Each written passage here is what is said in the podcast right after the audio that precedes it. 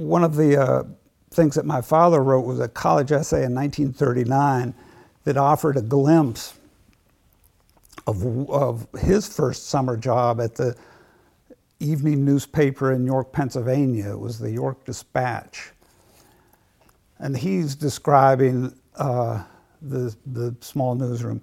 He says the floor is always deep in discarded copy paper and green Associated Press bulletins. But then he goes on to say that one endearing feature of the office is Oscar. Oscar is a large, dignified brown cockroach. He is the grandfather of countless other cockroach families dwelling in the stuffed drawers and sticky paste pots. But I have to um, chuckle at the image of uh, paste pots that he talks about um, because what that symbolized is so foreign to the idea of how we write now on computers. The process of writing on a computer is so clean. If you don't like a word, erase it. If you want to move a paragraph from here to there, you just cut and paste.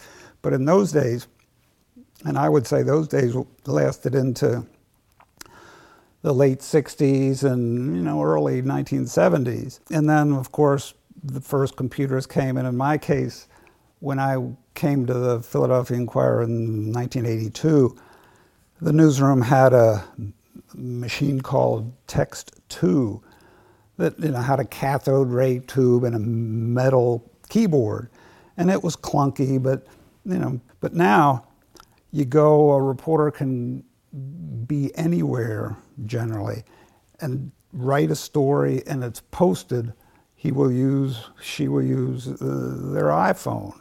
And you type out the story and just press a button and email it, and it in turn quickly appears on the newspaper's website. And the reporter can also take video. And uh, it's just a testament to how modern the tools of journalism have become.